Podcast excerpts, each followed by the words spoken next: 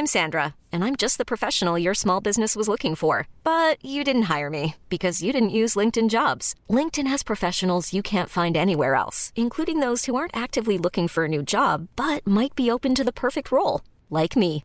In a given month, over 70% of LinkedIn users don't visit other leading job sites. So if you're not looking on LinkedIn, you'll miss out on great candidates like Sandra. Start hiring professionals like a professional. Post your free job on linkedin.com/achieve slash achieve today.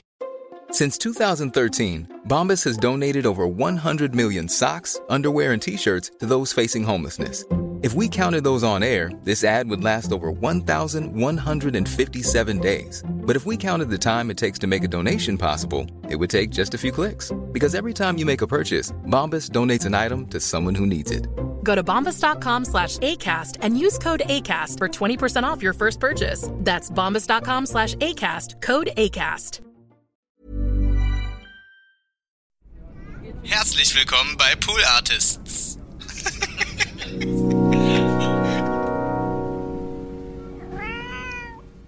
Ich wollte noch fragen, ob wir vielleicht einfach dazu schreiben können bei der Podcast-Folge in Klammern in den Titel direkt. Kim Frank soll das nicht hören. nicht für Kim Frank, weil der wird sich so wundern, dass ich, Dass du das alles weißt. dass ich das alles vergessen habe. Also ich habe gerade noch mal den Walkie-Film Ja. extra geguckt, Klar. alle Videos, aber mein Hirn ist wirklich ein Sieb. Also das ist wirklich eine Effizienz, was ich nicht brauche, wird dann am nächsten Tag auch wirklich komplett wieder rausgelöscht. Aber du hast ja, aber du hast doch gerade gesagt, du würdest so gerne sammeln. Dann musst du doch irgendwo so einen Beutel haben, wo du so diese unnützen Informationen sammelst. ja, Ja. stimmt. Das wäre besser als noch mehr Joghurtbecher, ne?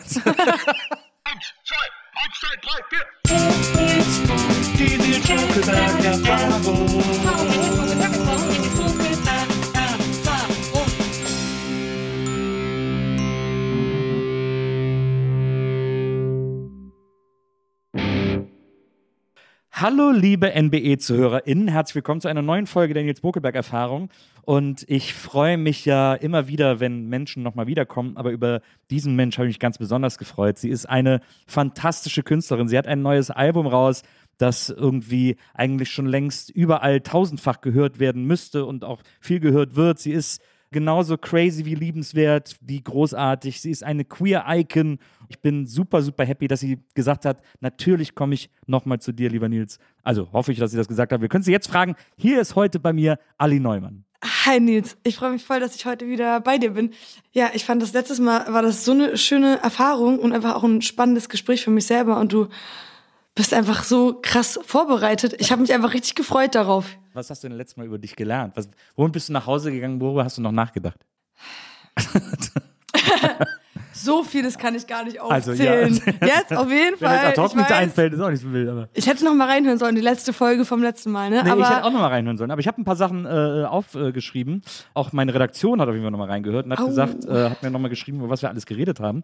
Und hat auch gesagt, und das finde ich ganz interessant, aber also bevor wir jetzt so hier den Deep Dive machen, bevor wir sofort einsteigen, erstmal das. Das ist ja heute hier die große Silvester-NBE. Wir sind kurz vorm Jahreswechsel, 23 auf 24. Und man muss ja sagen, 2023 war ein Jahr, das, das war schon ein ganz gutes Ali Neumann-Jahr, oder? Ich glaube auch. Doch, also ich bin äh, gesegnet mit der Arbeit, die ich machen darf und ich habe mich aber auch vor allem ja krass gefreut, dass ich ich liebe es ja zu reisen und neue Menschen kennenzulernen und andere Kulturen kennenzulernen Ja. und sonst war ich immer so ein bisschen oh Mann, mit deutscher Musik, da komme ich nun wirklich gar nicht raus und meine Freizeit, die nutze ich dann für Polen und es war äh, für mich dieses Jahr cool, dass ich auch mal außerhalb von Deutschland arbeiten durfte. Das war richtig aufregend. Ich durfte dieses Jahr in Südafrika drehen, äh, Ja. Sing meinen Sing Song, Song, und mhm. ja, war dadurch auch zum ersten Mal natürlich in Südafrika. Ich überhaupt in Afrika war ich zum allerersten Mal. Ja. Dann durfte ich Clio die zweite Staffel drehen und war zum ersten Mal in Serbien und Belgrad und habe mich extrem in Belgrad in die Stadt verliebt und ja. solche Sachen. In Warschau durfte ich was drehen. Ich durfte in meine eigene Heimat auch mal kommen. Ja, doch, war ein gutes Jahr. Toller Festivalsommer, eine schöne Tour gerade abgeschlossen. Ein fantastisches Album veröffentlicht, muss man äh, dazu noch sagen. Neues Album rausgebracht, Ja. mein zweites Album ist rausgekommen, Primetime. Ich möchte über all diese Dinge reden. Wir können beim Album anfangen, äh, weil das ja quasi eines der zentralen Geschehnisse diesen Jahres ist. Primetime ist wieder ein fantastisches Album geworden. ich finde es so interessant, wenn man es vergleicht mit Madonna Horror-Komplex, dann ist es so ein bisschen, ich finde es gar nicht poppiger, aber ich finde es irgendwie, es fühlt sich so ein bisschen griffiger an. Es fühlt sich ein bisschen an, als hättest, also man merkt so deine Erfahrung, die da irgendwie aus der ganzen Madonna Horror-Komplex Zeit auch mit eingeflossen ist, wie du äh, einfach anscheinend, ich weiß nicht, ob es stimmt, aber widersprich mir gerne, wie du anscheinend irgendwie noch, äh, noch zielsichere äh, Lieder schreibst und Songs schreibst, wie du so mehr noch weißt, wo du ankommen willst bei so einem Song. Ja, das freut mich sehr, dass man das ähm, äh, mitbekommt, aber für mich selber habe ich noch immer das Gefühl, eigentlich vor jedem Song, vor dem ich sitze, dass da die gleichen großen Fragezeichen sind. Ja. Aber natürlich entwickelt man sich weiter und mir war es aber vor allem auch wichtig, dass die Songs ähm, eine andere Ausstrahlung haben. Also Madonna Horror Komplex, ähm, da habe ich mich ja auch ganz viel mit Fragen auseinandergesetzt und ich war selber in einem extremen Prozess, mhm. ähm, in dem habe ich mich selber irgendwie aufgeräumt ganz viel und vom patriarchalen Ideen und Normen versucht zu lösen und von so Stimmen, die irgendwie mich so sehr definiert haben. Ja. Das war aber auch, ja, halt ein Schreibprozess während eines so emotionalen Prozesses. Und den habe ich, da habe ich einfach Leute mitgenommen. Mhm. Und irgendwie der letzte Song, den ich geschrieben habe, war frei. Mhm. Und das war auch der letzte Song auf dem Album dann. Und ich dachte so, ja, okay, wo, wo gehe ich jetzt als Künstlerin hin, auch dramaturgisch? Und ich hatte das Gefühl, dass ich auch nach dem Album Madonna Hawk Komplex und nach dieser ganzen Zeit, in der ich mich aus einer Beziehung getrennt habe, von ArbeitskollegInnen getrennt habe, aus Strukturen getrennt mhm. habe, mhm. von ganz vielen Ideen, dass ich jetzt irgendwie auch so eine Freiheit, neue Freiheit spüre und ich wollte die irgendwie auch festhalten und so ein anderes Selbstverständnis als Frau und auch als Künstlerin.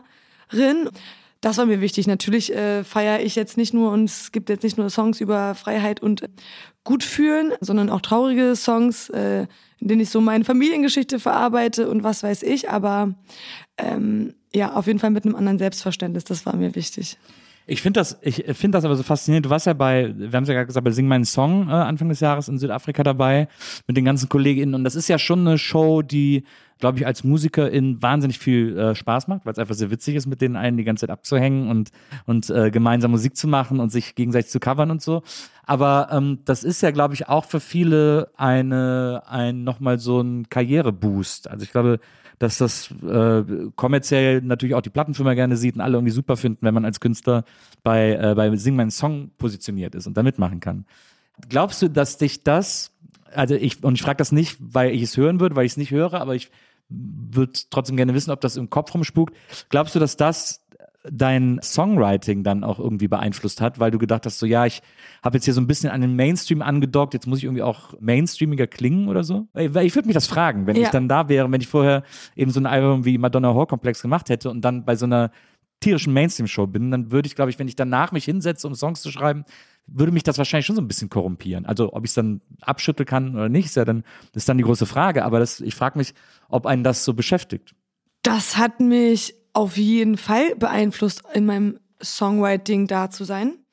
Auf verschiedene Art und Weisen. Also vor allem war es bei mir aber so, dass ich Angst davor hatte, ganz emotionale Dinge zu sagen. Also ich glaube, Oft habe ich halt so lyrische Pirouetten getanzt und ganz viel auch mit dem Augenzwinkern. Das habe ich mir auch noch beibehalten natürlich. Und es gibt noch immer viele sprachliche Bilder, die keiner versteht und die super unzugänglich sind. Und auch unzugängliche Songs, keine Sorge. Aber für mich ähm, war es äh, spannend zu sehen, wenn ich einen Song performe, der jetzt nicht von mir geschrieben ist und wo auch nicht, also davor dachte ich so, jeder Gitarrensound muss Ali Neumann sein und edgy und jeder Satz, am besten jede Silbe. Ja da habe ich gemerkt, okay, also auch wenn ich einen Song singe, der vielleicht bei jemand anderem ganz anders wirkt, wie viel man als Künstlerin mitbringt, also wie viel die eigene Stimme, die eigene Präsenz, wie man was performt, auch schon die künstlerische Identität ist und dass es alles mit reinspielt.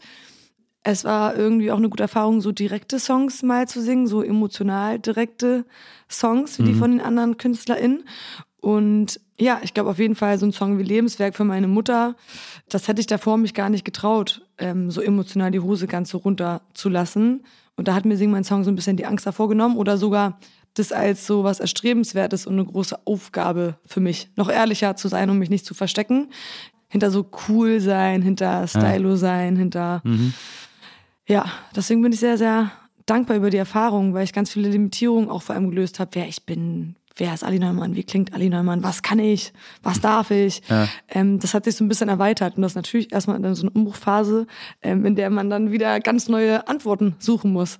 Aber es ist auch mal schön, Türen gehen auf. Aber das ist ja, äh, das ist ja total geil, weil das ist ja das bestmögliche Outcome, äh, dass man auf so einer Sendung haben kann. Weil, wie gesagt, ich hätte gedacht, dass er das viel mehr einschränkt und du hast da so eine totale Freiheit gewonnen äh, durch die Teilnahme. Absolut. Also ich habe ja auch zum Beispiel da äh, was auf Polnisch gecovert und ja. sowas, ein Song, der eigentlich deutsch ist, von Silbermond, Mein Osten. Da geht's eigentlich um das zerrissene Gefühl, dass man zu seiner Heimat in Ostdeutschland hat, also aus mhm. deren Perspektive. Und ich dachte, okay, so ein zerrissenes Gefühl habe ich natürlich irgendwie aus meiner polnischen Heimat. Mhm. Ah, gerade mal nicht so, gerade sehr schön in Polen. gerade freue ich mich. ähm, aber da habe ich dann so einen polnischen Song draus gemacht mit polnisch-folkloristischen Einfluss. Und das sind ja Sachen, die auch wiederum viel verquerer sind, die ich sonst auch gedacht hätte, äh, das passt jetzt gar nicht, wer will das hören irgendwie in Deutschland? Mhm. und ich habe das in deutschen Mainstream gebracht, polnischen Kehlkopfgesang, also ähm, das ist auch nochmal eine neue Freiheit, auch, auch Sachen zu machen, die ungewöhnlicher sind. Und das daran, darin auch bestätigt zu werden, war auch schön, also es ist gar nicht nur, mach nur direktere, emotionalere Sachen und was mainstreamiger ist. Es hat mich in ganz vielen Dingen befreit. Sowohl ja. in, emotionale, direkte Texte als auch darin verquerere Sachen zu machen. Also sehr gute Erfahrung singen mein Song und ich habe mich auch so darauf gefreut, aus Spaß und natürlich dachte ich auch, es ist eine tolle Plattform, toll, dass ich als Indie-Künstlerin mhm. ähm, diese Möglichkeit habe und das Vertrauen bekomme von der Produktion. Aber es war dann nochmal alles toller, als ich dachte. Das ist mega cool. Das ist wahrscheinlich eine Quatschfrage, aber für mich als Zuschauer und als jemand, der auch weiß, wie die Medien funktionieren, ist natürlich immer die Frage, wie viel da so äh, geplant ist und wie viel so von RedakteurInnen äh, an dich herangetragen wird. So, ja, willst du nicht das covern oder könntest du dir vorstellen, das zu covern oder so. Seid ihr da total frei oder ist das, wird da so ein bisschen so eine Richtung vorgegeben? Also die KünstlerInnen geben ihre Songs zur Verfügung, ja. dann gibt es so einen Pool und dann heulen sich die anderen das an und dann muss natürlich so ein bisschen, es können ja auch Leute sich den gleichen Song aussuchen. Naja. Natürlich wird darüber gesprochen, ja, wieso willst du den Song machen und man versucht dann halt eine Lösung zu finden von der Redaktion aus, dass es für alle mhm. gut ist. Mhm. Aber äh, ich war auch ganz schön schockiert davon, wie ungeskriptet diese Sendung ist. Also wir saßen da tatsächlich, ohne dass irgendwann auch nur eine einzige Person reinkam. Also das Einzige, cool. für das es einen Stopp gab, war Toilettenpause. Ansonsten, ja. Und es ist, ich finde das so cute, wenn man, äh, wenn man euch auf äh, Insta folgt. Ich folge auch äh, Johannes, der war auch schon hier. Und ich finde das so cute, dass ihr euch mittlerweile jetzt immer alle gegenseitig auf euren Konzerten so ein bisschen bombt und besucht und auf die Bühne rennt und so. Das ist ja, da sind ja tatsächlich Freundschaften, also wirkliche Freundschaften entstanden. Da sind auf jeden Fall auch richtige Freundschaften entstanden.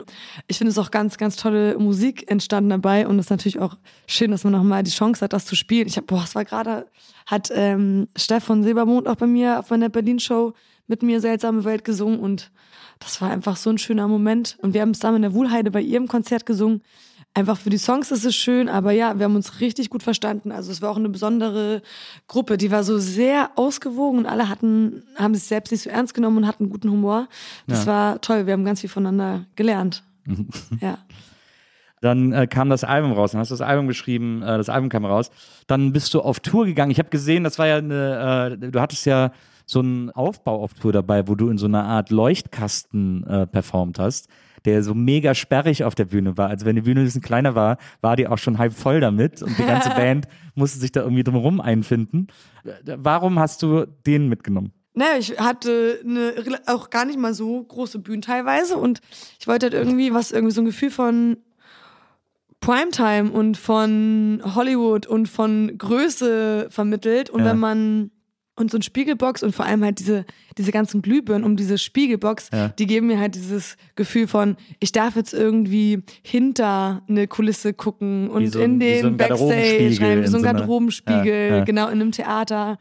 Und das macht sich da rein, aber Spiegel sind auch irgendwie immer, Spiegel haben so viel Bedeutung für mich und man kann es in jedem Song anders nutzen. Also man kann irgendwie verschwinden in dieser Box und kommt aus dem Nichts von hinten rein und man kann mit sich selber in Dialog gehen, indem man sich im Spiegel ansingt. Ähm, Fand ich sehr, sehr vielfältig einsetzbares Mittel. diesen Spiegel deswegen. Und es sah einfach geil aus. Ja, deswegen äh, Studio Clemens Söffelholz, geiles Studio, geiles Licht. Dankeschön euch. War der ätzend auf und abzubauen? Also das ist ja dann so, ich kenne das ja, ich war ja auch mal auf Tour und dann es ist, es ist als Musikerin ja schon Horror, überhaupt nach dem Konzert den, den Amp abzubauen und da irgendwie alles aufzurollen. Das macht ja gar keinen Bock. Man hat, man will eigentlich so jetzt man ist noch so euphorisiert und will irgendwie noch feiern und so und dann muss man da irgendwie, äh, muss man da die Kabel aufrollen und denkt so, mein Güte, kann ich das nicht, kann ich das nicht morgen machen oder so. Jetzt denke ich mir, dass so eine Spiegelbox wahnsinnig kompliziert aufzubauen. Die wird ja nicht, die wird ja wahrscheinlich auf der Bühne aufgebaut oder die wird ja nicht am Stück da hochge. Nee, da die wird auf der Bühne aufgebaut, Ja. aber die war so, dass sie gar nicht so kompliziert war. Man musste es eigentlich echt nur so ein bisschen aufstellen. Okay. Ich muss dazu aber auch sagen, danke an alle Leute aus meinem Team, Ja. die das machen, Ja. ähm, weil ich bin nicht die, die die Spiegelbox ähm, auf und Ja. abbaut. Also das machen andere Leute.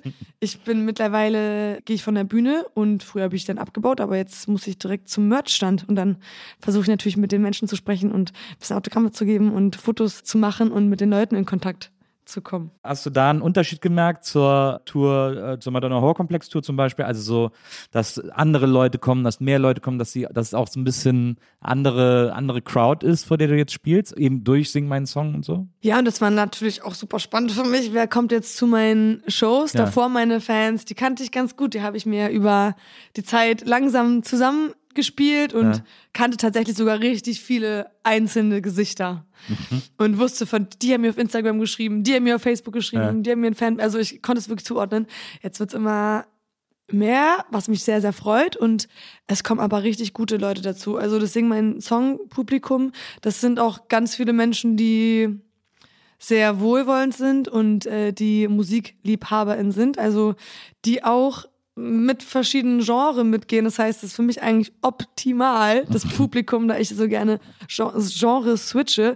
Ja, da haben sich ganz viele Menschen gefunden. Von sieben bis vier, 74 Jahre.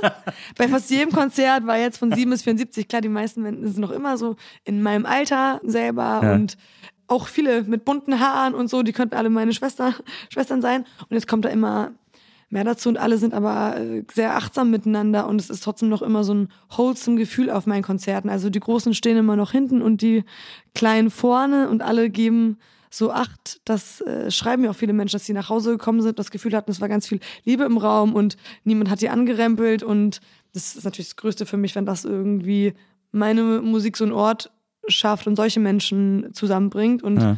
bin da sehr froh, dass ich damit diese Leute anziehe. Gute Leute. Na, gute Leute, gute Leute. Äh, Du warst das letzte Mal vor drei Jahren hier. Das ist ja echt, äh, das ist ja eine sehr lange Zeit. Das ist drei Jahre her, dass wir uns gesehen haben. Ist das nicht? Ist Das ist drei Jahre her. Ja, krass, ne? Ja, Ziemlich genau vor drei Jahren ist, äh, lief die Folge mit dir. Ich dachte auch, das war auf jeden Fall nämlich auch zu so einer Jahreszeit. Genau. Krass, die Zeit geht echt schnell rum, ne? Aber wir sind, hey, wir sind fresh geblieben. Du bist, du Ne, siehst, siehst besser aus als jemals da. zuvor. Ich bin ein bisschen älter geworden, aber du bist ja das blühende Leben. Nee, du auch. Danke. Das sagst du, weil es stimmt. Ich bin erst hierher gekommen und habe ich gemerkt, ich habe das gleiche Tuch noch an wie letztes Mal. Da war ich so, okay, Nils denkt, ich wasche mich gar nicht, ne? Ja. Tue ich auch selten, aber dann Klar, Klar das Tuch ist mir auch sofort aufgefallen. Ich habe sofort gedacht, was ist das denn? Ich habe mich noch mal ein bisschen schnell umgezogen tatsächlich. Ich hatte den gleichen Pulli an, so einen weißen Strickpulli. Ich so, das geht nicht, das kannst du nicht machen. Jetzt noch mal mit dem Tuch und dem Pulli. Jetzt äh, diese Folge, also jetzt äh, alle HörerInnen äh, stehen jetzt kurz vorm Jahreswechsel ähm, und äh, steuern auf 2024 zu. Ich finde, dieses Jahr hat, also wenn wir es mal global betrachten, gab es vieles, wo man denkt, naja gut, das äh, hätte nicht sein müssen. Es gab tatsächlich auch einige erfreuliche Ereignisse, du hast es gerade eben kurz angesprochen. Äh, der Regierungswechsel in Polen ist einer davon, wo jetzt endlich wieder normale Menschen an der Macht sind die nicht ganz so äh, fürchterlich agieren, wie die PIS das getan hat, die ja jetzt auch noch, ich habe gelesen, äh, den Posten gar nicht räumen wollen. Also jetzt, ich glaube, wenn die Folge jetzt rauskommt, wird das schon passiert sein, aber Ja. die quasi noch so lange, wie sie können, äh, an, dieser, an dieser Macht festhalten, sei es nur eine Woche, ähm, extrem würdelose, äh, rechte Vollidioten. Aber, äh, Ja. wie gesagt, da ist jetzt, da hat jetzt der Wechsel stattgefunden, Gott sei Dank. Und wir können hoffen, dass, äh, dass sich Polen schnell von diesen Typen erholt. Aber es gab natürlich auch, wie gesagt, es gab viel, es gab viel Aufruhr in diesem Jahr, es gab viel, äh, vieles, was äh, gut lief, vieles, was nicht so gut lief. Was wünschst du dir für das kommende Jahr? Also jetzt erstmal nicht global und politisch gesehen, sondern so für dich. Du hast jetzt das Album, du hast die Tour, du hast die Show gehabt.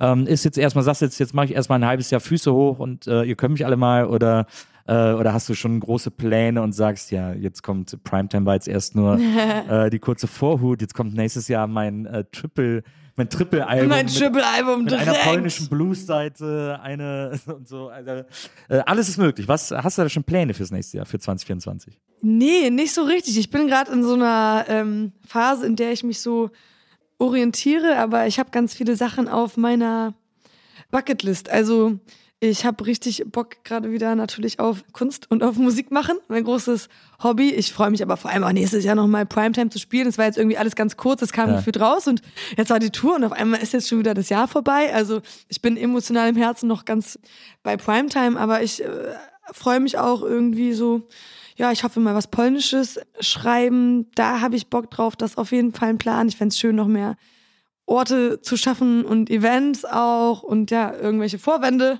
damit wir uns Polen connecten können. Vielleicht müssen wir jetzt ja weniger auf die Straße gehen und da habe ich ganz viele tolle Leute kennengelernt und jetzt brauchen wir andere Gründe, um uns zu treffen. Das heißt, irgendwas zu machen, um die polnische Community zu stärken. Geile Musik machen. Ich freue mich auch wieder rumzufahren und irgendwie alle Menschen, die ich über das Internet kennengelernt habe und auf irgendwelchen Festivals zu besuchen und mit denen Musik zu machen. Ich finde es auch gerade ganz toll. Ich habe lange für mich selber so Musik gemacht, also Jahre und war ganz verbissen beim Schreiben und alles alleine und habe mich jetzt so geöffnet und äh, finde, es macht unfassbar Spaß, mit Menschen Musik zu machen. Das ist cool. Und Frank Moody ist eine ganz tolle Funkband, die ich kennengelernt habe bei einem Festival. Mit denen habe ich auch ähm, schon am, am ersten beim Madonna Hall Komplex gearbeitet. Mit, mit denen will ich mich jetzt irgendwie treffen und ins Studio gehen. Einfach geile, geile Sessions, einfach geile Basslines zocken. Das ist mein allergrößter Wunsch wieder.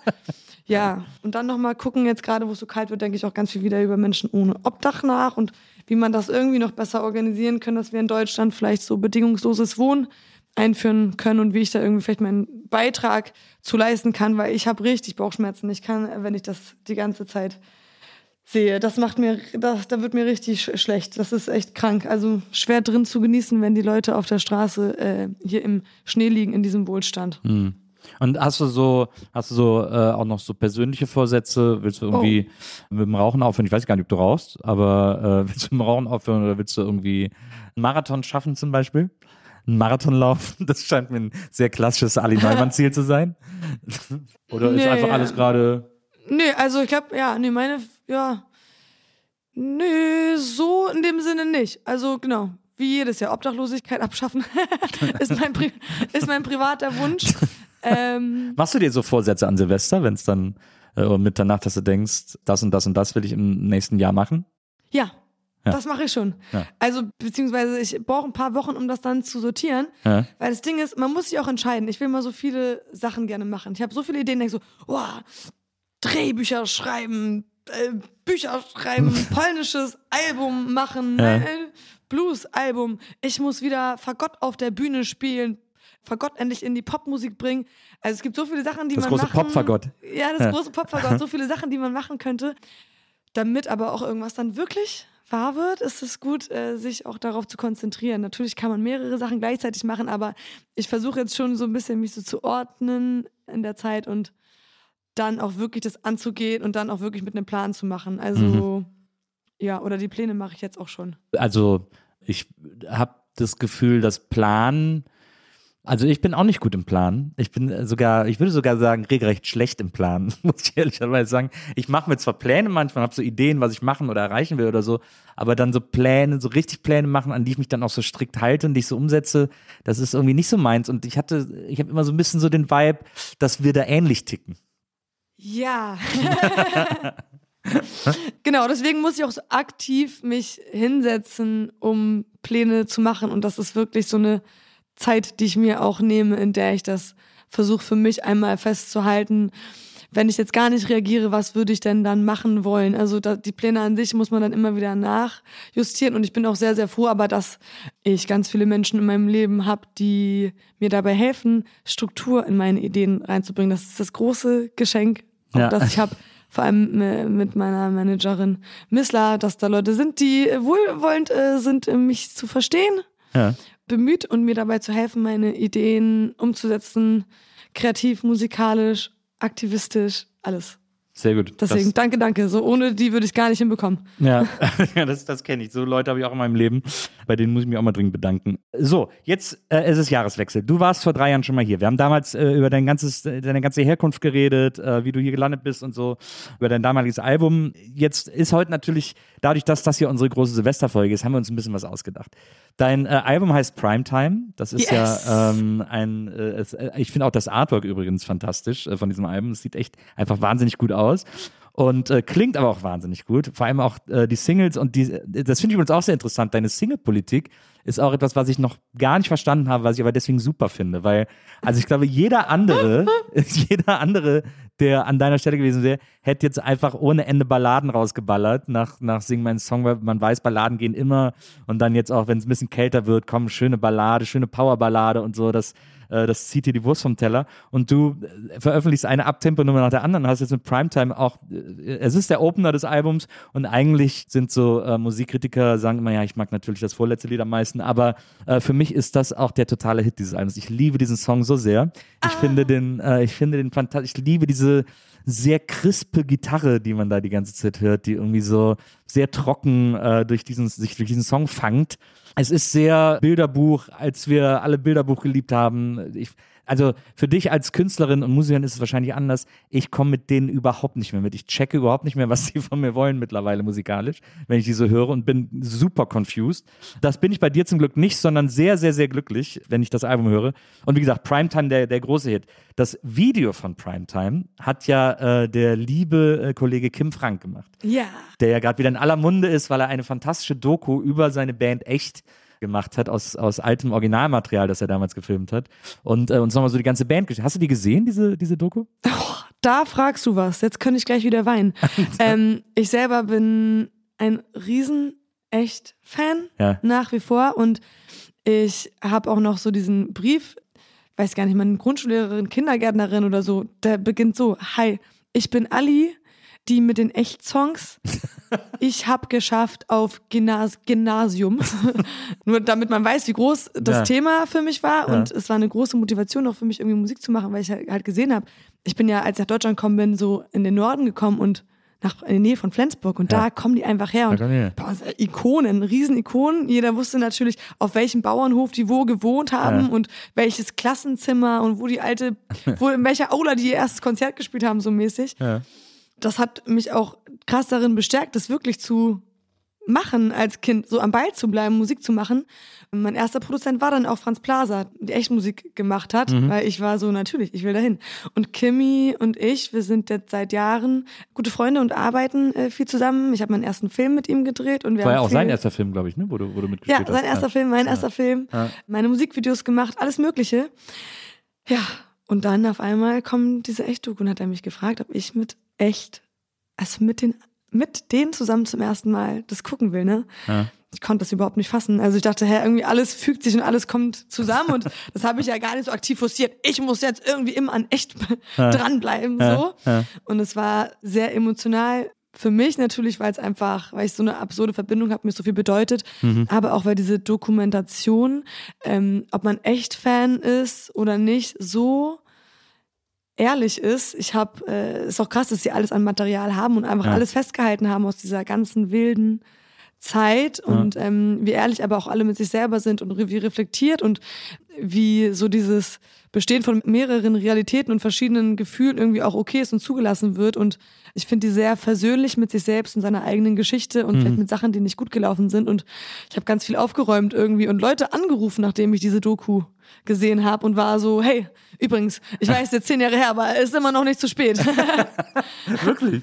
ja, ja, wirklich. Weil die dich aber auch so gebackflasht hat, sozusagen, in die Zeit, als du dann, als die für dich so bedeutsam waren. Ja, oder weil die sich in der, vor allem Kim in der Doku so ehrlich ist und sich traut, sich so einzugestehen, mh, wie er vielleicht da, Sachen damals anders gesehen hat, anders wahrgenommen hat. Haben wir uns eigentlich gegenseitig gefragt, wie es uns geht und all diese Fragen, die aufgemacht werden. Davon habe ich auch ganz, ja, auch ganz viele eigentlich mir damals sich gestellt und gar nicht nur damals in der Jugend sind bestimmt Freundschaften auseinandergegangen oder Bands wegen irgendwelchen weirden Sachen, sondern das passiert ja immer noch und Ja. ist einfach ja, ist eine Dokumentation, die finde ich sich sehr für offene Dokumentation und Austausch und Mhm. ausspricht. Weniger Annahmen, mehr Sicherheit vielleicht so, wenn es um Gefühle und Beziehungen geht. Ja. Ja, das ist eine tolle Doku, das stimmt. Die ist, äh, die ist sehr, sehr empfehlenswert. Äh, also wer die noch nicht gesehen hat, in der ARD-Mediathek ist die zu finden. Direkt neben der großen Viva-Doku. Jetzt ist ja auch gerade 30 Jahre Viva, wo wir alle irgendwie nochmal diese alten Zeiten aufleben lassen. So, aber das, diese Echt-Doku ist wirklich sehr, die hittet anders, wie die jungen Leute von heute Hittet sagen. anders, ne? Das, äh, das finde ich auf jeden Fall. Auf jeden Fall, Kim, der Sänger äh, von Echt, hat ja jetzt auch sein aktuelles Video wieder gemacht, eben das Video zu Primetime. Da waren wir, ja, stimmt. Genau, da waren wir. Und das ist äh, ein sehr witziges Video. Das ist so ein bisschen Be Kind Rewind mäßig. Du springst da in verschiedene Rollen aus verschiedenen Filmen, ikonische Rollen. Ich habe die meisten erkannt. Ich habe nicht alle erkannt. Ich habe mir ein paar, ich habe mir aufgeschrieben, wenn ich alles erkannt habe. Also man sieht dich als Slash natürlich, äh, Ja. Guns N' Roses. Auch kurz als Axel Rose. Ja. Ähm, aber das Slash ist natürlich, sieht natürlich geiler aus. ähm, man sieht dich als Matrix. Ich weiß gar nicht, bist du Carrie Ann Moss oder, oder ähm, Ich bin Keanu Reeves? Keanu. Du bist Keanu, natürlich. Äh, Und da äh, musst du dich auch nicht zwischen der roten und der blauen Pille entscheiden, sondern zwischen dem Katjes Herz oder dem gute Zeiten, schlechte Zeiten Weingummi. Was natürlich auch, was natürlich auch sehr, äh, sehr schön ist. Als Rocky sieht man dich. Ja, Natürlich ganz wichtig. Britney aus dem Toxic-Video. yes. Und zwar sowohl als Stewardess als auch in dem roten Catsuit.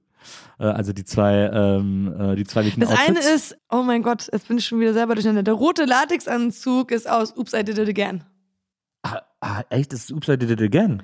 Ja, Ah, stimmt. genau. Toxic ist. Ähm, Toxic ist nur die Stewardess. Es ist ein ähnlicher, La also da hat jemand einen schwarzen, schwarzen Latex. Ah, ich dachte, Anzug. das wäre beides Toxic. Aber stimmt, ja, stimmt, das ist recht. Hab, ich, es ist again. verwirrend, weil sie hat rote Haare nämlich in dem Video von Toxic und ich habe ja rote Haare. Deswegen sind alle ganz verwirrt. Und Sla also I'm a Slave for You, da hatte sie, glaube ich, nur die Schlange, ne? Das war das Video mit der Schlange. Ja, das haben wir auch versucht nachzustellen, aber ich habe da ganz komisch getanzt. Das mussten wir leider rausschneiden. Okay, also die, aber auf jeden Fall die iconic Britney-Looks irgendwie äh, äh, alle, alle nachgemacht. Dann sieht man dich als Pamela Anderson, ja. äh, natürlich, äh, Baywatch-Style.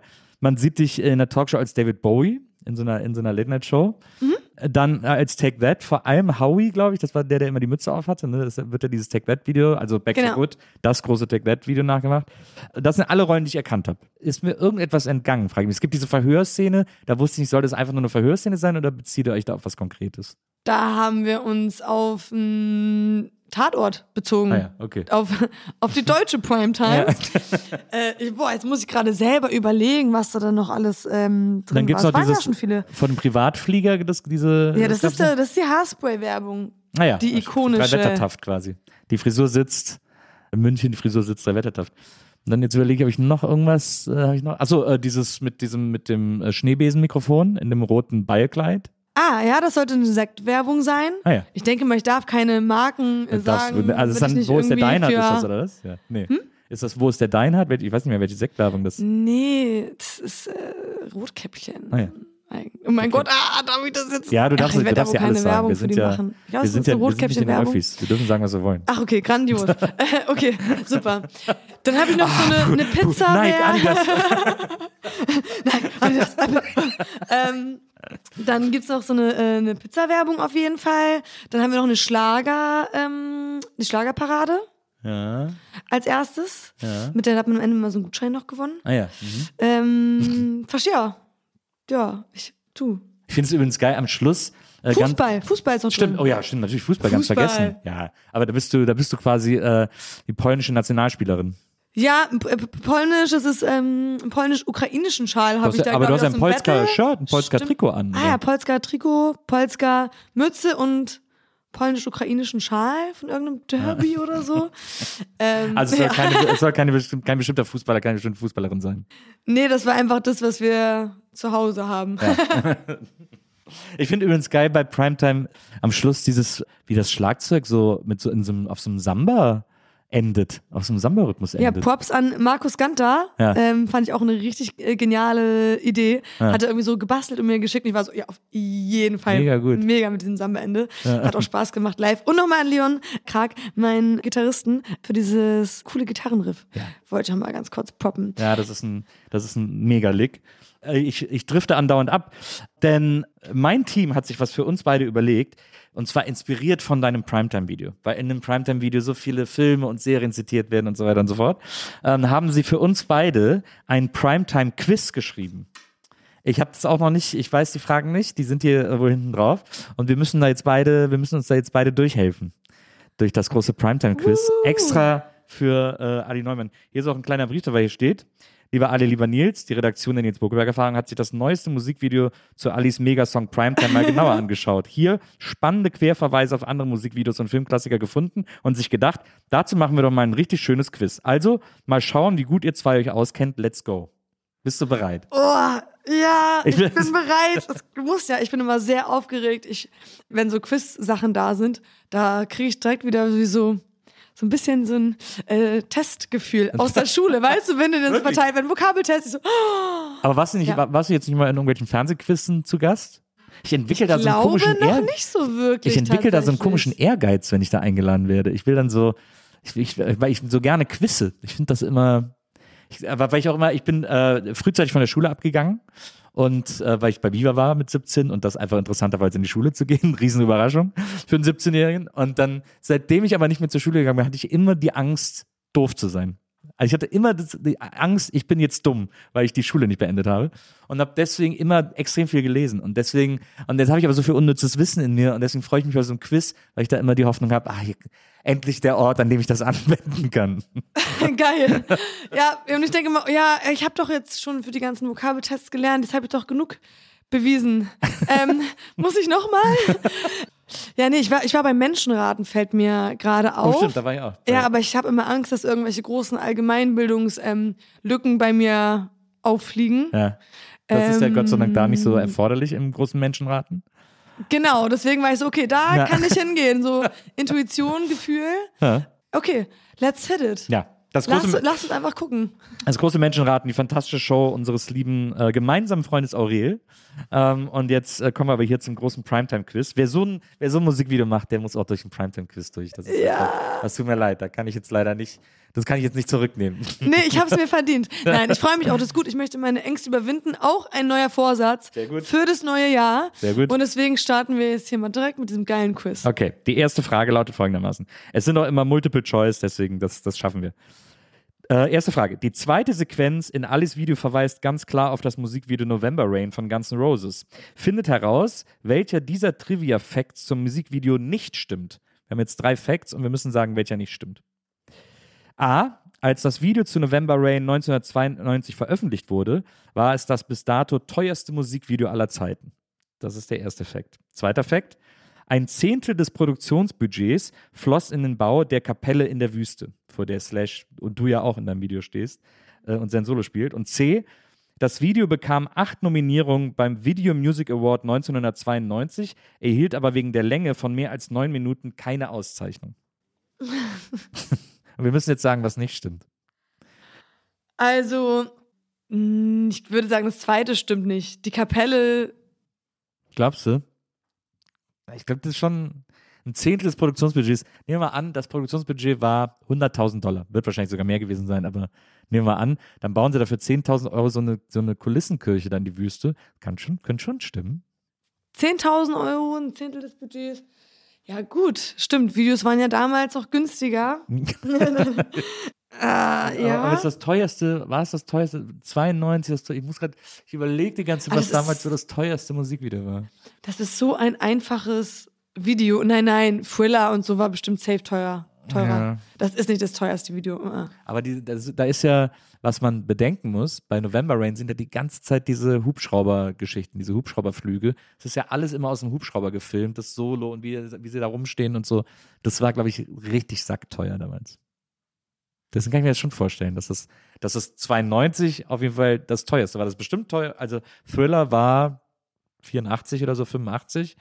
Und, und dann äh, so ein 9-Minuten-Video, das war schon, da ist ja auch diese Hochzeit und so, das sind schon aufwendige Sets da überall.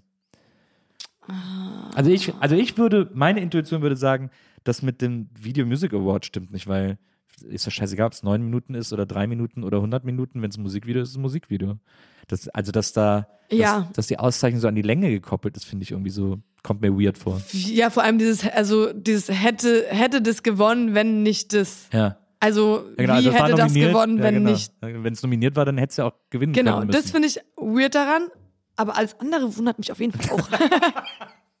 Okay, also ich habe, äh, mir wurde gesagt, hinten drauf steht die Antwort. Wollen wir uns auf C einigen? Wollen wir uns auf diese, auf diese Award-Sache einigen? Okay. Puh. Jetzt äh, geht's äh, um uns beide. Jetzt geht's uns beiden an den Kragen. Hier ist die Antwort. Antwort C. Ah. ja, weil wir Sehr gut. Wir nominiert, sind, aber dann. wir sind einfach die Brains. Wir sind Brains. Hier ist die Antwort. Hintergrund dazu: Das Musikvideo ist 1992 zwar wie eine Bombe eingeschlagen, wurde aber kaum ausgezeichnet. Es gab zwei Nominierungen bei den Video Music Awards für beste Kamera und beste Art Direction und erhielt hier nur die Auszeichnung für die beste Kamera. Beim Jahrescountdown von MTV wurde es letztendlich zum besten Video des Jahres 92 gekürt. War auch ein sehr gutes Video, muss man ehrlicherweise sagen. Aber ich finde, und ich vergesse immer, wie es heißt, es gab dann damals von der Use Your Illusion noch einen Song von Guns N' Roses, das kam, glaube ich, danach raus. Das fand ich noch geiler, weil da ist das Gitarrensolo so, dass Slash äh, aus dem Meer kommt und auf dem Kopf eines Ja. Delfins steht und dann das Solo spielt. Und das fand ich immer, also wenn man schon postet, ist das so das Coolste, was es gibt, oder nicht? Auf einem Delfin stehen. Ja. Das ist so geil. Ich finde so, ich finde Slash immer, ich fand Slash immer, ich finde den bis heute irgendwie cool. Das ist irgendwie, ich folge, der ist auch auf, ich folge dem auch seit Ewigkeiten auf Instagram und der ist auch der Einzige, der immer so oben ohne Bilder postet von, von irgendwelchen Comics oder so und aber nie gesperrt wird dafür. Weil ich glaube, ich glaube, sogar Instagram hat Angst vor Slash. Das kann sein, er hat einfach so, so eine krasse Whitelist bekommen, der kann posten, was er will. Genau, So. ja, genau. Wir, wir wollen keinen Ärger mit ihm. Geil. Ja, der ist, äh, der ist extrem lässig. Hast du Guns N' Roses gehört früher? Oder hörst du auch noch heute Guns N' Roses?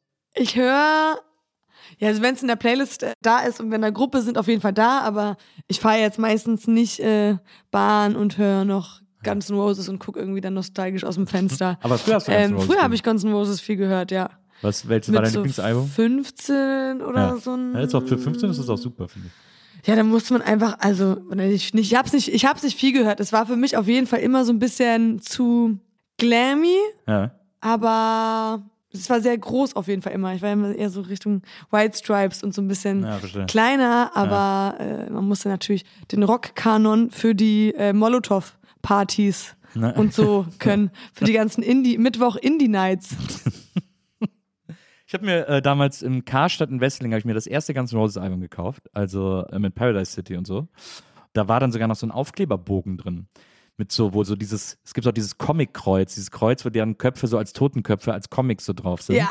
Und das war da als großer Aufkleber mit in dieser Platte drin. Und ich habe die immer aufgehoben, weil ich gedacht habe, ja, der Aufkleber ist so wertvoll, den muss ich irgendwo, wo es richtig, der, der, braucht den richtigen Ort, wo draufgeklebt wird. Ich habe nie irgendwo draufgeklebt und dann war einfach irgendwann weg.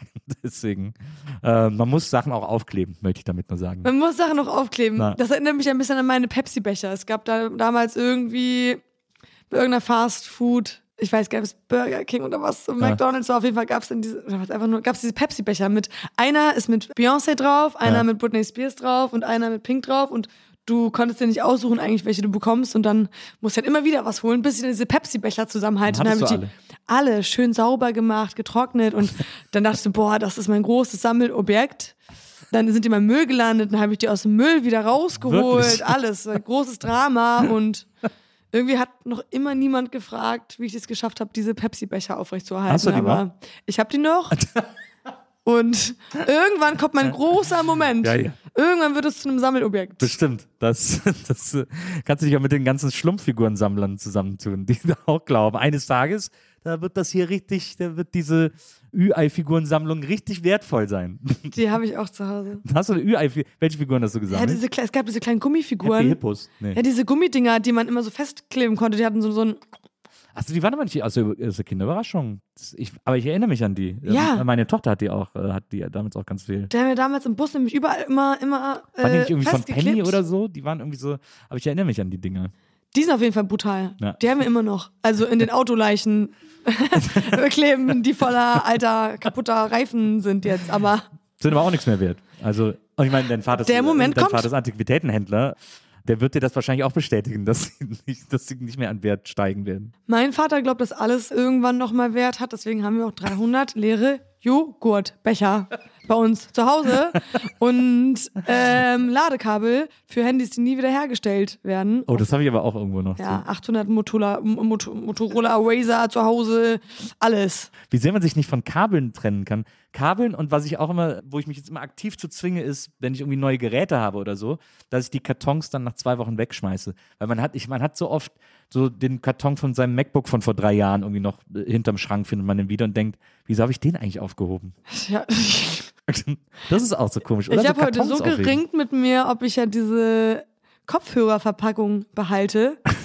Da in den Müll rein und raus und rein und raus. Und nee, die brauchst du nicht. Was, wenn du die verschicken sollst? Wem zur Hölle soll ich denn meine dreckigen Kopfhörer schicken? Also, hier, bitte meinen dreckigen Kopfhörer. Schon mega Aber witzig, ja. wenn deine Nachbarn im Hof zugucken, wie du an der Mülltonne stehst und Sachen wieder rein und raus, rein und raus wirfst. Ach so, nein, nein, zu Hause. Ja. Also, wenn es unten ist, in Ja. der Regel ist es abgeschlossen. Und du, sa- du sagst selber in der Regel. Das bedeutet, es kann auch passieren, dass du dich da nochmal umentscheidest. Ja, bei mir, ich sehe das eher wie so einen digitalen Papierkorb.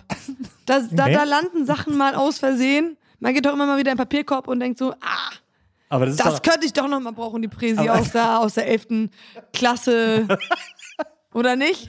aber es ist doch, aber mit, aber mit, aber Rechtsklick am digitalen Papierkorb und dann Papierkorb leeren. Und dann hört man noch dieses, dieses Knüttel, dieses Papierknüttelgeräusch. Das ist doch mega befriedigend. Hast du noch Auch- nie gehört? Hast du noch nie Ja, gemacht? wie gesagt, ich bin Sammlerkind. Ich bin auch selber Sammlerin. Ich find's beängstigend. Ich find's final. Ich mag Prozesse. Ich will gar keine Lösungen. Verstehe. Das ist gut. Das ist, das ist, äh, so kann man es gut entschuldigen. Das finde ich eine sehr gute Einstellung. Dann sammeln wir jetzt mal die nächsten Punkte hier. Äh, wir, ich finde, wir haben uns jetzt schon sehr gut geschlagen bei der ersten Frage. Wir haben aber noch ein paar äh, vor uns im großen Primetime-Quiz. Und hier kommt die zweite Frage. Zwischendrin in Primetime nur super kurz zu sehen, aber wir haben ja Augen wie Luchse. Der sportliche Verweis auf die Rocky-Filme. Und euch kommt bestimmt direkt diese eine Szene in den Kopf. Die Stufen, die Rocky während des Trainings emporrennt und der Platz, auf dem das ikonische Standbild mit den jubelnd emporgestreckten Armen entstand, gehören. Und jetzt kommen die drei äh, möglichen Antworten. A. Zum Philadelphia Museum of Art. B. Zum Lincoln Memorial in Washington, D.C. Oder C. Zur Federal Hall in New York City. Ist nur eins richtig, aber das ist jetzt tatsächlich sehr einfach, wenn man die Rocky-Filme kennt. Genau. Deswegen sagst du die, Antwort. Du musst sagen, du musst sagen, ah, du, Ah. Musst, du musst sagen, natürlich Philadelphia. Natürlich ist das Philadelphia. Na, natürlich. Das wollte ich so. gerade sagen. Natürlich ist Philadelphia. Ich wollte noch fragen, ob wir vielleicht einfach dazu schreiben können bei der Podcast-Folge in Klammern, in den Titel direkt. Kim Frank soll das nicht hören. nicht für Kim Frank, weil der wird sich so wundern, dass ich, Dass du das alles weißt. dass ich das alles vergessen habe. Also ich habe gerade noch mal den Rocky-Film Ja. extra geguckt, Klar. alle Videos, aber mein Hirn ist wirklich ein Sieb. Also das ist wirklich eine Effizienz, was ich nicht brauche, wird dann am nächsten Tag auch wirklich komplett wieder rausgelöscht. Aber du hast ja, aber du hast doch gerade gesagt, du würdest so gerne sammeln. Dann musst du doch irgendwo so einen Beutel haben, wo du so diese unnützen Informationen sammelst. ja. Ja. Stimmt. Das wäre besser als noch mehr Joghurtbecher, ne? So, äh, Antwort A ist natürlich richtig Philadelphia. Äh, fantastisch. Ich liebe, den, ich ja. ich liebe den Rocky-Film so sehr. Ich liebe eigentlich alle, Rock, alle Rocky-Filme außer Rocky 5, glaube ich. Genau, Rocky 5 war doof. Aber dann Rocky Balboa war wieder super. Aber Rocky 1 bis 4 und Rocky Balboa. Das sind die besten Rocky-Filme. Rocky 5 ist eigentlich, existiert eigentlich gar nicht. Den schweigen wir einfach tot. Den, Den- gibt's einfach gar nicht. Ja, den, Schwe den schweigen wir einfach tot. Ich habe auch den, den vierten gar nicht gesehen, sondern den, dann den fünften in der Annahme, das sei der vierte, glaube ich. Also auf jeden Fall habe ich einen geskippt und den dann nicht mehr geguckt, weil ich irgendwie vom letzten so enttäuscht. Oh Gott, das will ich gar nicht sagen. Ich bin so. Nee, vom ja, fünften nee. ist man so enttäuscht. Ja. da ist er ja dann so, da ist er irgendwie Trainer von so einem Straßenboxer, was in Rocky Balboa viel besser erzählt ist, da ist es ja ganz, das, ist, das passt gar nicht zu ihm. Aber Rocky 4 ist ja der, ist ja Rocky gegen Drago. Das ist ja der geile Kampf, wo er dann in Russland trainiert und so dem, den KGB-Typen wegläuft und so vor dem Auto davonläuft beim Training und so. Ja, Das und deswegen, der, der, der, der fehlt mir nämlich Na. noch. Den, den muss ich Ja, noch den gucken. gucken. Der hat auch den besten Soundtrack von allen. Der ist richtig geil dramatisch. Das ist geil, alles 80s und ultra dramatischer Film. Äh, Dolph Lundgren als, als Gegner äh, und Brigitte Nielsen als seine Managerin und so. Das ist der absolute Hammer. Der ist wirklich, der ist, und der ist auch so dramatisch und der packt mich aber jedes Mal. Er ist so total albern, aber er packt mich jedes Mal. Der ist echt super. Warte, das hat auch Sylvester Stallone, ich weiß auch gar nicht, ob alle Drehbücher, aber der hatte selber die Idee dazu, hat es selber das Drehbuch Genau. geschrieben, Mhm. selber gespielt. Das habe ich auch erst jetzt in meiner Primetime-Recherche tatsächlich erfahren und Ja. Auf einen ganz anderen Blick auf Sylvester Stallone gehabt, nachdem ich gemerkt habe, dass der, dass der nicht jemand ist, der krass trainiert ist und dann irgendwie auch noch gut spielen kann, sondern dass der das Mastermind hinter dieser ganzen Geschichte ist. Das Studio hat ja gesagt, nee, machen wir nicht und so. Und er hat dann gesagt, ich will auch nur äh, 1000 Dollar, ich will es aber selber spielen. Äh, weil sie wollten ihn, er war auch voll unbekannt zu der Zeit. Und er hat gesagt, ich will es selber spielen, ich muss aber keine Gage haben. Also das, ich mache den einfach. Und dann hat das Studio irgendwann gesagt, ja, okay, gut, dann ist es jetzt wirklich, ist es wirklich eine günstige Produktion. Und dann haben sie den ersten Rocky gemacht und dann wurde das so ein Ultra-Erfolg. Dann, dann haben die überhaupt nicht mit gerechnet. Aber der hat von Anfang an gesagt, ich glaube da dran, hier ist das Buch, ich will, meine Bedingung ist, ich spiele selber, alles andere ist mir egal. Und dann, und dann hat sich's gelohnt. Ich weiß jetzt nicht, jetzt erzähle ich kompletten Blödsinn, aber jemand hat mir erzählt, dass er so wenig Geld hatte zu der Zeit, in der er das Drehbuch geschrieben hat. Ja. Und natürlich musste er arbeiten, aber dann auch irgendwie hat es super viel Zeit gekostet, die unbezahlt ist und dass er, Sexfilme gemacht hat. dass er Sexfilme gemacht hat Ja. und dass er teilweise nichts gegessen hat und dann nur Hundefutter für seinen Hund geholt hat und manchmal sogar was vom Hundefutter gegessen hat. Und da weiß ich jetzt überhaupt nicht, ob das stimmt, aber das habe ich immer in meinem Kopf jetzt. Und dann denke ich so, ja, das ist auf jeden Fall, stimmt oder nicht, aber das ist mal ein Einsatz für die Kunst. Das stimmt. Diese Szene, wo er da so durch die Stadt joggt und durch diese Straße, wo so diese Händler sind und ihm einer so einen Apfel zuwirft und er den so isst und so, das war alles nicht gestellt. Die sind einfach wirklich durch diese Straße gerannt und wollten diese Szene machen und die Typen haben, den, haben dem wirklich die Sachen zugeworfen und hat das dann einfach so alles mitgenommen. Und stell vor, die Flaggenszene ist dann auch ähm, echt auf einmal laufen alle mit und äh, trainieren mit ihm und die ganze Stadt rennt los. Und keiner weiß warum. Ja, okay, wir müssen jetzt hier mit und so. Und so. Alle in Philadelphia werden mega nervös. Also, müssen wir jetzt die Treppe hier alle hoch oder was ist hier los? Weißt du, was ich letztens gemacht habe? Was denn? Mich aus Versehen angestellt bei einer Toilette Ja. und da war So, aber so gar gehen ja alle guten Geschichten da los. war also irgendwie war da gar keine Schlange und ich weiß nicht, also es war niemand auf Toilette und ich hatte es irgendwie falsch verstanden durch eine Geste der Person und dann stand ich da mit so zehn Leuten. Ja, und dann irgendwann hat mal jemand hinterfragt, ob da überhaupt jemand auf Toilette ist. Und ich war die Erste, die so in der Schlange stand. Und dann geht jemand und merkt, die ist leer. Und dann habe ich einfach, einfach mal, ich wusste nicht, was los ist. Keiner wusste, was los ist. Wir haben uns einfach angestellt. Also ich war schuld, aber Also du hast quasi die Schlange aufgehalten, weil du dachtest, Schlange- es wäre besetzt. ich habe eine Schlange gemacht, obwohl da keiner ist richtig. Und das war ein richtig peinlicher Moment, als es sich dann aufgelöst hat, dass da niemand ist und wir alle so, oh, es dauert so lange. Ja, ich auch so, ja, ich muss auch voll auf Klo. Ja, verstehe. Dann äh, sorgen wir jetzt mal für einen weniger peinlichen Moment, indem wir die dritte Frage genauso gut beantworten, wie wir das mit den ersten beiden gemacht haben. Ich bin sehr gespannt. Hier äh, folgende Frage. Wir lieben die coolen Matrix-Sequenzen in Primetime. Kommen wir kurz auf die Besetzungsstory der Filmreihe zu sprechen. Keanu Reeves war damals nicht die erste Wahl für die Rolle von Neo in Matrix. Wer war ursprünglich für die Rolle vorgesehen? A. Will Smith, B. Johnny Depp oder C. Tom Cruise? Das weiß ich überhaupt nicht. Ich würde schätzen Tom Cruise. War jetzt auch mein erstes Bauchgefühl. Ich glaube, Johnny Depp ist nicht so, der wirkt nicht so wie Neo, der wirkt nicht so actionesk. Ja, also vom Typecast finde ich die auf jeden Fall am nächsten. Ja. Vielleicht wollten die aber auch gerade, haben die was ganz anderes gecastet und gemerkt, das passt nicht. Lass mal Ja. stattdessen Keanu oder Tom Cruise nehmen. Und dann hat Keanu halt zugesagt. Ah, das weiß ich nicht. Hm, Tom Cruise und Will Smith sind ja eigentlich relativ ähnlich in der, in ihrer Sportlichkeit sozusagen, so als sportliche Dudes. Will Smith ist vielleicht ein bisschen verzweifelter immer, wenn ich an diese Rollen denke von ihm. Deswegen würde ich wahrscheinlich auch Tom Cruise.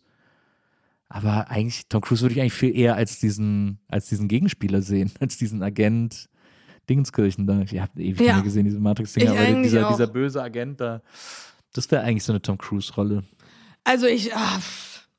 ich, ich, wir können einfach also raten. Aber okay, wir raten. Wir haben beide als erstes gesagt Tom Cruise. Ja. Sollen wir einfach st- sticking with it?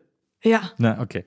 Dann sagen wir beide C, Tom Cruise und es ist Nein, Antwort A, Will Smith. Will Smith? Ja. Ich muss, wir- haben ich glaube, es wäre auch gut gewesen. Glaub ich ich, ich glaube, das wäre auch ein geiler Film gewesen. Glaube ich auch. Vielleicht haben sie es auch, aber vielleicht haben sie es dann nicht gemacht wegen Men in Black. War Men in Black vorher oder nachher? Weiß ich gar nicht. Vielleicht haben sie es da dann äh, die Angst gehabt, dass es zu nah beieinander ist oder so. Also wenn es davor gewesen ist. Ich glaube, es war da. Wegen der Sonnenbrille. Ja, weil auch so, hat schon mal ja, jemand mit dieser Anzug, dieser schwarze Anzug und irgendwie so Future-Gedöns und so. Aber Will Smith ist ja interessant. Naja, da haben wir jetzt, äh, da, jetzt haben wir beide einen Minuspunkt. Ali. Aber gut, dass wir das zusammen durchstehen. Wir machen das jetzt zusammen, Wir- ne? Wir ziehen das hier es komplett gibt ja zusammen nur durch. Gewinner. Wir Es können ja gibt nur gewinnen. Gewinne, Gewinne, Gewinne. Die vierte Frage. Die Musikvideos von Britney mit ihren ikonischen Outfits in Oops, I Did It Again und Toxic sind auch einfach richtig nice Kostüme für Halloween und Karneval. Anyway, wie geht es in diesen Lyrics von Oops, I Did It Again nochmal weiter? You see, my problem is this. I'm dreaming away, wishing that heroes, they truly exist. Und jetzt müssen wir sagen, was die nächste Zeile ist. That is just so typically me. I cry watching the days. Oh baby, oh. Also, ich weiß nicht, ob es alles drei Zeilen sind aus Oops, I Did It Again, weil That is just so typically me ist auf jeden Fall aus, aus That Oops, is I Did It Again. just so typical me. Ooh, baby, baby, oops, I Okay, did wow. it also again. wie geht es in diesen Lyrics? Sie müssen. Ah, ah you see, parmesan. Dreaming away. Wishing that heroes they truly exist. Wie geht denn die, wie geht, das ist ja quasi die Bridge, ne, mit That is just so typically me, da müsste ja davor, das müsste ja davor kommen. Aber es würde passen, ne? So typically me. Wie geht das, wie geht das Nee, aber, Also- aber das ist ja, also was davor kommt, ist ja But to lose all my senses. That is just so typically me. Okay, dann kannst du das schon mal nicht sagen. Stimmt. I cry I watching. cry watching the days. Das könnte es fast sein. See my problem, see my problem. Äh, Ich würde auch sagen B jetzt einfach mal. Ja, das kommt mir jetzt rhythmisch irgendwie bekannt vor. Also es ist auf jeden Fall Strophe. Und das ist auf jeden Fall äh, von irgendeiner Strophe der, die, der nächste Part, also quasi der, der nächste. Ja, also ich würde B sagen. Bei mir ist jetzt gerade. würde auch B sagen. B. Ja? Ja. Yes. Ah, Wir sind einfach Britney. wir sind einfach Auskenner Britney-Stans. sagen, macht uns einfach keiner was vor. Das muss ich noch mal, das muss ich wirklich äh, noch mal in Ruhe hören. Ich merke gerade, also die Strophe, da bin ich, da könnte ich jetzt so aus dem Stegreif nichts singen. Was war äh, dein liebstes Britney-Lied immer? Ich, Every Time, glaube ich, finde ich am schönsten. Und das Video ist auch so krass gemacht. Also da muss ich immer dran denken, diese Szene, das damals war für mich auch als Kind super schockierend. Das ist da, wo sie in der Badewanne irgendwie der Kopf aufgeplatzt ist und dann ist da dieses Blut und man Ja. weiß nicht, ob sie stirbt oder nicht irgendwie und sie ist so überfordert mit dem ganzen Fame und mit diesem to der toxischen Beziehung, in der sie ist. Oh, das fand ich alles sehr intensiv. Ja, Ja, und verstehe. sehr nah an der Geschichte, die ich zumindest halt immer wahrgenommen habe als Britneys Geschichte damals. Und das fand ich auch so krass, dass sie so. Oder She's So Lucky heißt der Lucky, den fand ich auch immer sehr cool. Ja, Den mochte ich nicht so, der, weil den fand ich irgendwie so, das fand ich so eine doofe Komposition. Das war so, ähm, es gibt, ich finde, es gibt so ein Set an Harmonien, das erinnert irgendwie an Schlager. Und das hatte ich bei Lucky ganz stark. Das war für mich so, ein, so eine Schlager, so eine Schlager, so eine Oldie-Komposition eigentlich, wie so, wie man sich so Oldies vorstellt, wie auch so You Drive Me Crazy oder so. So da fand ich das so harmonienmäßig angesiedelt. You Deswegen mochte Drive Me das. Crazy. Finde ich auch cool. Stronger fand ich aber auch cool. Stronger war ganz cool. Na, das stimmt. Wie hieß denn nochmal, den einen Song fand ich so gut, wo sie so, äh, Overprotected, das war immer mein großer Lieblingssong von Britney. Boah, Overprotected ist richtig geil. Ja, auch ein geiler Text und so, das fand ich immer total geil. Piece of Me fand ich aber auch. Stimmt. Ja, Peace of Me war ein gutes, Peace of Me war ein sehr, also gar genau zum richtigen Zeitpunkt natürlich, nach diesem, nach dieser äh, Glatzenaktion hat sie ja Peace of Me äh, rausgebracht, das war schon gut. Das war auch gut. Circus fand ich auch. Circus war ja auch gut. Shit, ich muss, ich glaube, ich finde wirklich eigentlich alles von Britney Spears gut. Ja. Und will's auch alles gut, gut finden jetzt. Das ist eine ganz andere Motivation, weil ich so lange das hassen musste, um in, Um cool in, zu sein. In, um cool zu sein Ja. in meiner Teenager-Rock-Punk-Welt. und Justin Bieber und Beyoncé und alle sind Satanisten und Illuminati und versuchen eigentlich nur den Kapitalismus in unsere Köpfe zu waschen. So ungefähr so ein Kram. Und deswegen, jetzt ist das so richtig befreiend, einfach nur zu sagen, oh mein Gott, ich bin Britney Stan. Na, das stimmt. Ich finde auch, ich, ich hatte, ich habe viele Jahre mit Madonna gehadert, weil ich so, ich fand das irgendwie nicht cool, wie sie so, wie sie so gealtert ist und ich fand das irgendwie so ein bisschen cringe und so. Und jetzt äh, schäme ich mich auch ein bisschen dafür, dass ich das so empfunden habe, weil jetzt, wo, ganz viele Leute sagen, äh, die sieht ja voll doof aus, denke ich so, hä, die ist gerade auf Tour und zeigt einfach, dass sie 50 Jahre absolut die großartigsten Popsongs der Welt geschrieben hat und absolut eine der relevantesten Künstlerinnen unserer Zeit ist, halt die Fresse, die kann aussehen, wie sie will, irgendwie so. Also da bin das, das hat sich bei mir echt total geändert, dass ich das jetzt viel mehr so sehe, als ich es noch, als ich es noch vor zehn Jahren äh, gesehen habe. Ja, das hat sich bei mir auch sehr verändert. Also da macht man sich jetzt auch vor allem als Frau, wenn man selber dann irgendwann noch, also noch in der Öffentlichkeit ist und noch älter wird, auch mhm. anders Gedanken. Und mhm, natürlich wird Aussehen und Körper auch mal kommentiert und ich bin froh, dass ich jetzt in dieser Zeit groß werde. Mhm. Und der da auf jeden Fall, natürlich gibt es immer noch und es gibt auch noch Schrottblätter hier, die das machen und mhm. vor allem Trolls, aber das ist was ganz anderes, als wenn du das Gefühl hast, so die kollektive Gesellschaft verurteilt dich dafür. Und man muss sagen, bei Madonna einfach nur fürs Älterwerden. Es ist jetzt nicht so, als gibt's ein richtig und falsch und das ist sondern egal was du machst, eigentlich, es ist falsch und es gibt auch so die Annahme, dass dein Körper, wenn du in der Öffentlichkeit stehst, dann so ein Allgemeingut ist und kommentiert mhm. werden mhm. darf mhm. und äh, man irgendwie so eine Rechenschaft schuldig darüber ist, wie man, egal ob man sich operiert, ob man sich nicht operiert, ob man mhm. seine Haare färbt oder nicht, ob man zunimmt, ob man zu doll abnimmt, irgendwie alles falsch finde es ab krass, wenn ich das jetzt mir so anschaue, wie absurd irgendwie so auch Berichterstattung und die ganzen Zeitungen in den 90ern und noch so 2000ern waren und was mit was ich alles groß geworden bin ja. an Presse, auch wie man auf Pamela Anderson mhm. zum Beispiel geguckt ja. hat, auf Britney Spears geguckt hat. Deswegen, ich versuche da einfach gar nicht mehr zu werten und das Aussehen anderer Leute ihr Ding sein zu lassen. Es ist gar nicht mein Business einfach. Es ist übrigens, äh, wir haben dir ja hier Pamela Anderson als Idol hingestellt, aber nicht nur das, sondern du hast, wenn du es mal umdrehst, da wurde extra ein Bild für dich angefertigt heute, wo versucht wurde, alle, weil du hast wohl zuletzt in einem Fragebogen äh, gesagt, wer dein Idol ist, Tracy Chapman, ein Körperteil von Aurel Merz und Carbonara, oder? Habe ich das richtig aufgezählt? Habe ich noch was vergessen? Ich frage mal Jona. nee, ich, also ich habe hier immer meinen Bogen, wo ich so sage, was wollen die Leute trinken und so. Und da steht auch immer die Vorbilder drin und sowas habe ich noch nie gelesen. Also Tracy Chapman habe ich gedacht, ja, total in Ordnung. Und, so. und dann ein Körperteil von Aurel Merz. Erstmal so. Ich weiß aber auch nicht, woher das kommt. Und dann natürlich Carbonara. Und deswegen haben wir einfach alles drei zusammen fusioniert und haben das heute mal hingestellt. Also auf dem Bild sehen wir jetzt den Kopf von Tracy Chapman auf einen also Körperteil also, von Aurel Merz montiert. Ja, die Arme und Beine, die sind von Aurel Merz und äh, schwimmt halt in Carbonara. Und, sie, und, sie und es schwimmt Carbonara. Carbonara. Und ich habe gesagt, dass Carbonara ein ich weiß nicht, woher das ist. Bin ich ganz ehrlich. Ich habe das heute Morgen gesehen. Ich habe gedacht, ja. Oh mein Gott, geil. Nehmen wir. Also auf jeden Fall, ich esse weder Fleisch noch Ei, Ei noch Käse, ja. noch so richtig weißen Teig. Also Carbonara Ja, Vielleicht meinst du auch das Lied von Spliff. Das würde Sinn machen, weil das finde ich einen sehr, sehr geilen Song. Na. Und Spliff finde ich auch eine sehr coole Band, die ja. sich immer wieder weiter entwickelt hat und einfach boah, so gar keine Limits hat. Also, wo ist Spliff eigentlich hin? Und eine der schönsten Balladen meiner Meinung nach mit Heute Nacht, Heute Nacht. die es jemals gab Heute in Nacht Deutschland. Fantastisch. Das haben Klee auch mal gecovert. Äh, äh sehr, sehr, sehr niedlich.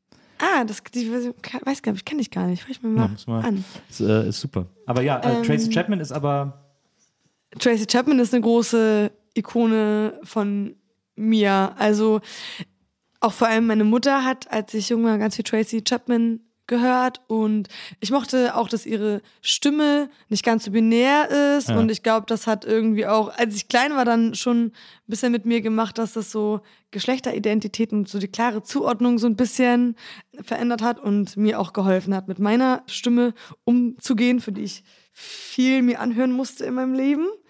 Jetzt natürlich bin ich froh, dass ich eine raue, kaputte, tiefe Stimme habe, aber damals war das immer so, du hörst dich an wie eine Kreissäge, so Kreissäge oder du klingst wie ein Junge und ist doch cool.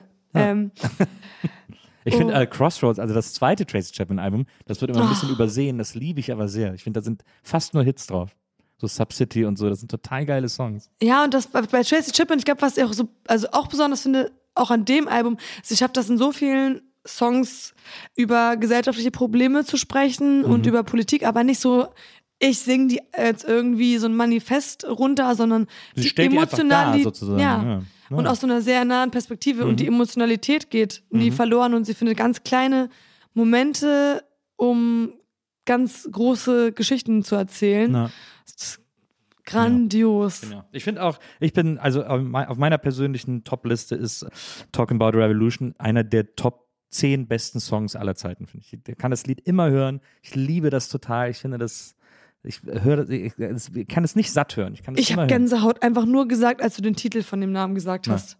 Krass. Ja, ist auch, finde ich auch. Da sind wir uns einig. Auch das, das ist jetzt wieder ein Punkt für uns. Dann können wir dann können wir diesen letzten Punkt, den wir da verloren haben, können wir ausbügeln, weil den kriegen wir uns einfach für unsere Tracy Chapman Liebe. Ja, und Ja. Aurel Merz, ähm, äh, auch super, super cooler Typ. Ich ähm, finde ihn einfach sehr witzig Ja. und finde, dass er auch mit Spaß auf politische, gesellschaftliche Themen immer wieder gut aufmerksam macht und ähm, einem da so ein bisschen die Angst nimmt. Ich finde das Guck- immer gut, wenn Leute gegen. Guckst du Cool. gerade, guckst du immer die äh, Brezeltests äh, von Aurel? Dem, er macht auf Instagram jetzt immer Brezeltests. Und Kim Ja. war schon zu Gast, aber wir beide waren noch nicht zu Gast. Nee, ich finde, wir sollten auch endlich mal zu Gast. Ja, Dafür klar, würde ich sogar mal ganz viel Weißmehl essen. Ja, aber dann soll er sich, das soll er sich mal überlegen, wen er da zuerst zu Gast nimmt. Dass er uns da bisher so übergangen ist, äh, ist nicht in Ordnung. Rote High Heels als Schuhtelefon, sehr sexy. Steht hier. Oh yeah. Ähm, zum richtigen Einsatz kommt dieses besondere Agenten-Gadget aber nur in dem Film. Und jetzt ist die Frage, in welchem Film gibt es ein äh, rotes, ein rotes High-Heel-Schuhtelefon oder ein Schuhtelefon? A. Get Smart. Äh, Get Smart ist eine Agentenparodie mit äh, Steve Carell. James Bond Goldeneye ist ein äh, Bond-Film mit Pierce Brosnan, also so ein äh, cringiger 90er Bond. Und Johnny English Strikes Again ist ja Rowan Atkinson, ähm, Mr. Bean, auch eine Agentenfilmparodie. In welchem dieser Filme gibt es ein, ein Schuhtelefon? Ich glaube, in Mr. Bean gibt es ein Schuhtelefon. Kann sein. Johnny English kann sein. Ich hätte, ich, ja, ich habe die alle drei gesehen, aber auch alles ewig lange. Also James Bond können wir, glaube ich, ausschließen. Ich glaube, wenn es in Ja. James Bond ein Schuhtelefon gab, dann irgendwann so ein Sean Connery Bond, irgendwann aus den 70ern oder so, wo sie, da konnte man sowas noch ernst meinen, aber in den 90ern ging das, glaube ich, nicht mehr. Deswegen würde ich auch sagen, Get Smart oder Johnny English. Mir ist so, als hätte ich das bei Get Smart irgendwie vor Augen, wie Steve Carell in so einen Schuh spricht. Aber wir wissen ja auch, my mind is playing tricks on me. Also es Ja. kann auch sein, dass man sich das nur so vorstellt, weil jetzt die Frage gerade äh, auslöst in einem. Da merkt man mal, wie absurd Zeugenaussagen sind. Die Ja. zählen ja, ne? Man sagt ja immer, die sind so vage und so. Ich dachte immer, ich sage zu 100% die Wahrheit, aber jetzt, wo ich auf einmal ganz sicher gesehen habe, wie, wie Mr. Bean mit so einem Telefon, mit so einem Schuh telefoniert.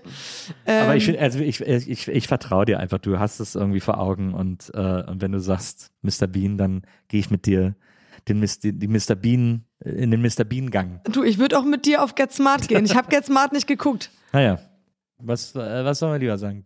Wie sicher bist du? Ich bin mir so, ich bin mir so 68 Prozent sicher. Das reicht auf jeden Fall. Okay, dann nehmen wir Get Smart. Ja. Nehmen wir A Get Smart. Und es ist Antwort A. Ah, geil. Offiziell hier an die Polizei. Ich werde niemals eine Zeugenaussage machen. Also ich habe eine ganz tolle Fantasie. Also Zumindest, du machst nur Zeugenaussagen, wenn du überhaupt nicht weißt, um was es geht. Wenn dir keiner vorher sagt, was passiert ist oder auf was du achten musst, sondern wenn du einfach nur erzählen sollst, an Ja. was du dich erinnerst. Das ist für dich okay als Zeugenaussage, alles andere nicht. bitte beeinflusst mich nicht. Ich bin unzurechnungsfähig. so schon. Also hier steht einfach noch tricky Frage, denn die MacherInnen von Get Smart haben sich für das Schuhtelefon von vielen anderen Gadgets der James Bond-Reihe inspirieren lassen. Bei 007 ist das Schuhtelefon aber selbst noch nie aufgetaucht. Es läuft sehr gut für uns, finde ich. Also wir haben ja schon 38 Punkte, also das ist ja, soll uns erstmal einer nachmachen. Ja, Mann. Wir Ja. gegen unseren Das- Erzfeind, dem wir es jetzt endlich mal zeigen. Das Jahr endet sehr gut für uns beide, äh, muss ich sagen. Und jetzt kommen wir äh, zur letzten Frage, die lautet folgendermaßen. Zu guter Letzt fanden wir einen Mini-Hinweis zur GZSZ in einer der Matrix-Sequenzen in Primetime. Das ist eben dieses äh, gute Zeiten-Gummibärchen. Und gehen deshalb hier direkt in die Metaebene. Wie heißt die fiktive Daily Soap, die die Figuren in GZSZ selbst oft im Fernsehen schauen? Ist das A, Lies and Tragedy, B, Lovers on Fire oder C, Lovers and Lies? Das ist ja interessant. Ich wusste gar nicht, dass die da auch immer eine, eine Soap gucken. Aber ja Ich auch nicht. Ich habe tatsächlich das noch nie geschaut. GZSZ? Nee. Ich habe das mal eine kurze Zeit lang verfolgt.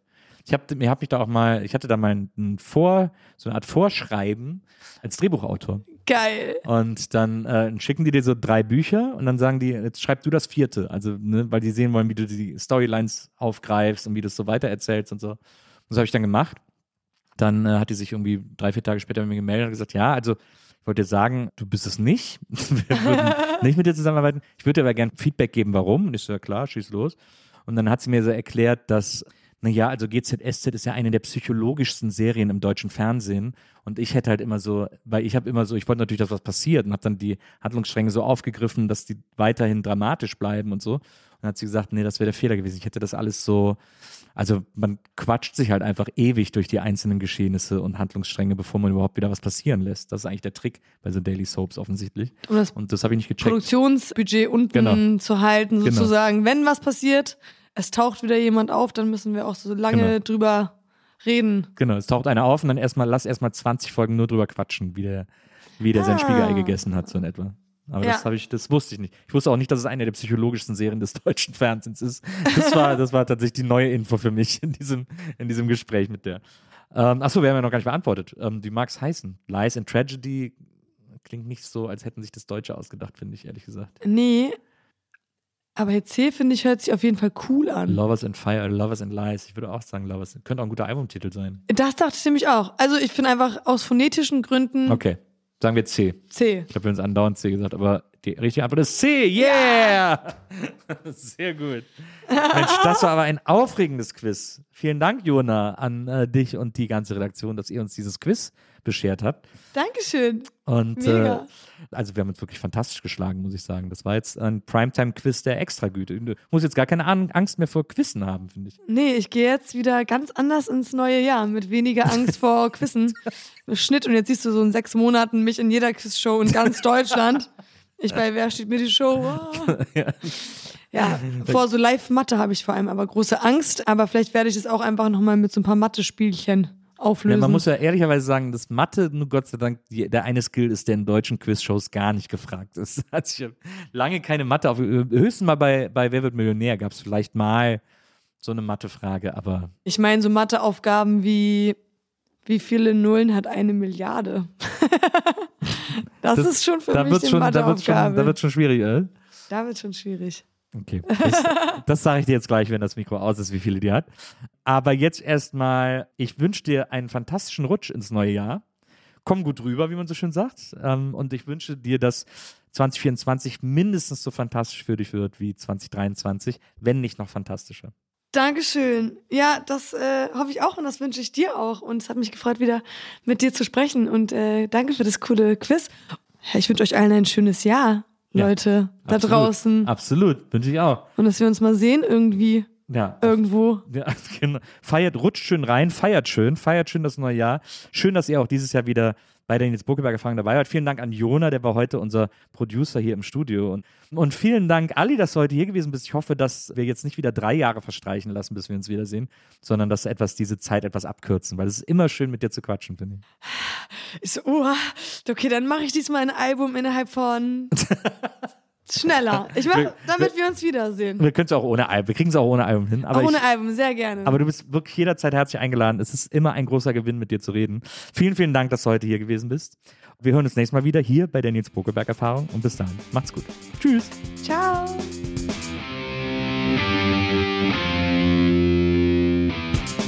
Die Nils Bokelberg Erfahrung. Von und mit Nils Bokelberg. Eine Produktion von Pool Artists.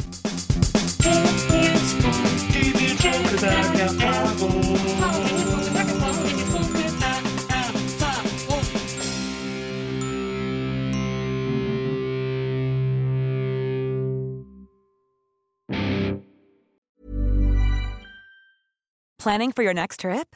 Elevate your travel style with Quince. Quince has all the jet setting essentials you'll want for your next getaway, like European linen, premium luggage options, buttery soft Italian leather bags, and so much more. And is all priced at 50 to 80% less than similar brands. Plus, Quince only works with factories that use safe and ethical manufacturing practices. Pack your bags with high-quality essentials you'll be wearing for vacations to come with Quince. Go to quince.com slash pack for free shipping and 365-day returns.